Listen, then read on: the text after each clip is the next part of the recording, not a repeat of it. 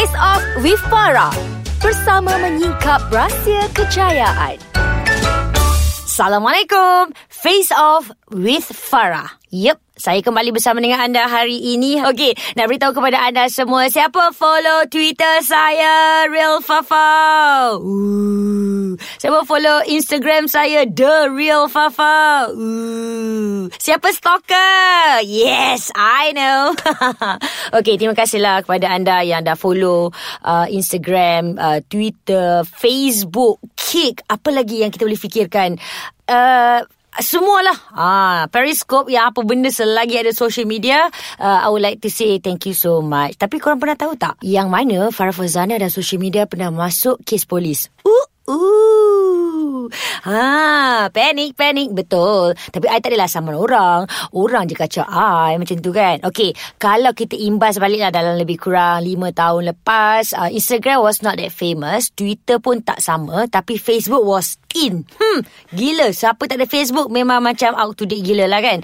Tapi uh, disebabkan Facebook juga, uh, terima kasih uh, kepada uh, media-media uh, cetak dan sebagainya telah memuatkan di muka surat depan sekali uh, Farah Fazana, Syah Al-Yahya dan juga uh, Yuna uh, antara mereka yang sebaris dengan uh, nama-nama besar tokoh uh, negara Malaysia kita Tun Mahathir, uh, Perdana Menteri kita uh, apa yang berhormat Datuk Seri Najib Tun Razak katanya antara inilah yang uh, tertinggi uh, Farah Fazana pun termasuklah juga ketika itu. Ui, ramai ni konon ni duk follow-follow Facebook Fafa ni. Uh, masuk sejuta, naik ke sejuta lebih tu kena hack. Lah hack pula. Lepas tu tak apalah kita tukar Farah Fazana jadi benda lain. So tukar lagi tambah-tambah-tambah follower. Satu juta. Hack lagi. Ya Allah. Lepas tu masuk yang kali ketiga. I just say you know what? What the heck? Bukan apa. Kadang-kadang fikir kenapa orang nak hack-hack ni kan? Tapi tak apalah. Mungkin mereka ada sebab tertentu. Tapi part mana yang datangnya polis itu? Ha, jeng, jeng, jeng. Ini berlaku apabila satu pagi saya menerima banyak panggilan-panggilan telefon daripada rakan-rakan selebriti yang mengatakan, eh Fafau, kau apa hal? Apa pasal kau tak suka aku ke? What are you trying to do? Sebab uh, dekat status Facebook saya tertulis, bersiap sedia jam 8 malam. Saya akan dedahkan nombor telefon peribadi artis-artis sekian-sekian-sekian nama daripada top A tu sampailah ke top B, ke, ke, ke kenalan ke C dan sebagainya. Lepas tu bukan saja bagi nombor telefon, bagi nombor phone rumah, bagi alamat rumah, nombor akaun dan apa dia punya bank sekali. Ha, dekat situ je saya dah tahu. Oh, oh, I know it's not me. So, saya pun nervous, saya pun risau sebab ialah kawan-kawan dah marah. Saya pun bagi tahulah kepada pihak uh, atasan saya bekerja masa tu. Lepas tu, saya macam, what should I do? Lepas tu, saya dapat panggilan, bukan panggilan, message di telefon bimbit saya. Hai, awak nak Facebook awak balik? Ooh. Kenapa awak kata awak nak Facebook? Kenapa awak tak kata Hai awak nak saya? Ha, sedap sikit. Kan? Masa tu sasa aku single. Kenapa kau tak ngorak je aku terus? Kan? Tapi nak Facebook saya balik. So of course lah kan. Masa tu kan macam Facebook pun kita adalah antara uh, perhubungan di antara pendengar, uh, saya, selebriti dan juga uh, kawan-kawan peminat dekat luar sana kan. So saya pun reply. Ya. Yeah. Saya nak balik. Eh, silap sama pula suara aku dengan suara dia. saya tukar. Ya, saya nak balik Facebook saya. Macam mana awak boleh dapat Facebook saya? Lepas tu tak jawab. Ha, lepas tu besok je dia jawab pula.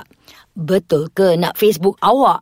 Aduh mak stres pula dia awak-awak saya-saya dengan aku kan. Ya Allah, masa tu tak pakai tudung lagi. Ah, sifat kesabaran masa tu astagfirullahalazim. Ya, nasib baik aku dah pakai tudung sekarang ni.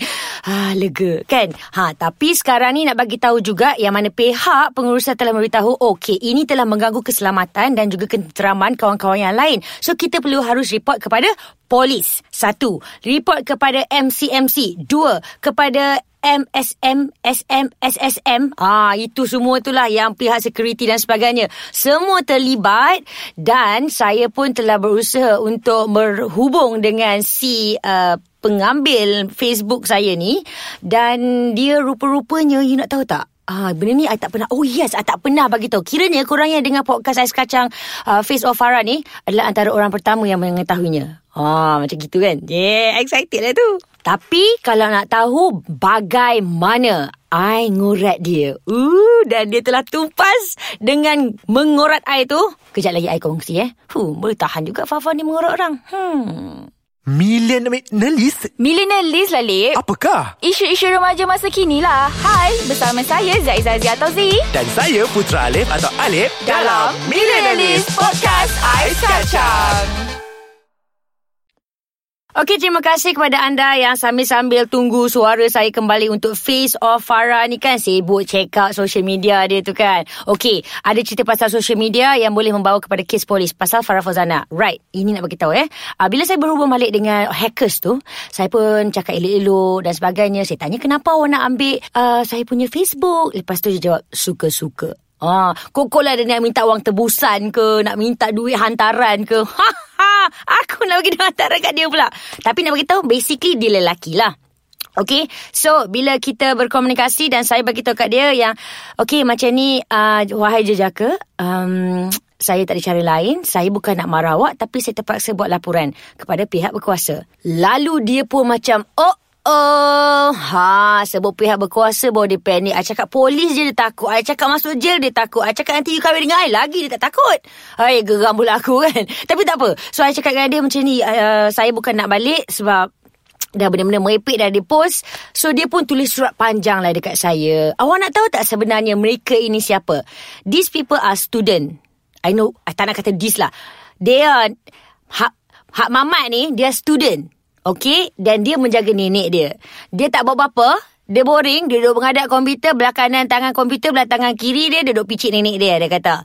Dia kata kalau dia masuk polis, kalau dia masuk jail, tak ada siapa nak jaga nenek saya.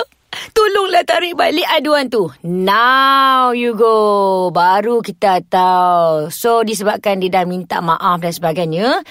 Uh, saya cakap, hmm, Sorry lah adik, kakak dah terlepas dah buat laporan. Pandai-pandai lah adik jawab dengan uh, pihak berkuasa. So far saya rasa dia dimaafkan. Tapi itulah dia pengajaran kepada anda di luar sana. Kadang-kadang kita rasa macam suka-suka tetapi ia mengganggu keteraman awam. Net. Ah, itulah sebahagian cerita pasal social media dan Farah Fosana. Dan saya nak bagi tahu kat korang. Korang pernah dengar tak yang Fafa tu kononnya anak emas dekat tempat kerja lama dia tu? Ah, tu dulu, kan? Tapi korang tak tahu. Ha, anak emas ni kononnya. Mana ada anak emas dapat memo? Sebab social media, anak emas ni dapat memo. Ya Allah, aku tak faham. Okay, let me tell you guys.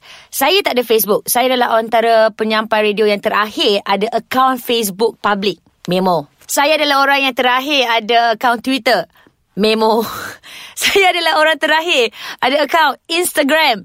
Memo. Ya Allah, kerja memo je dia orang dulu. Sebab untuk pengetahuan anda, ketika saya menjadi penyampai radio dulu, social media ini adalah sebahagian daripada kerja-kerja penyampai radio.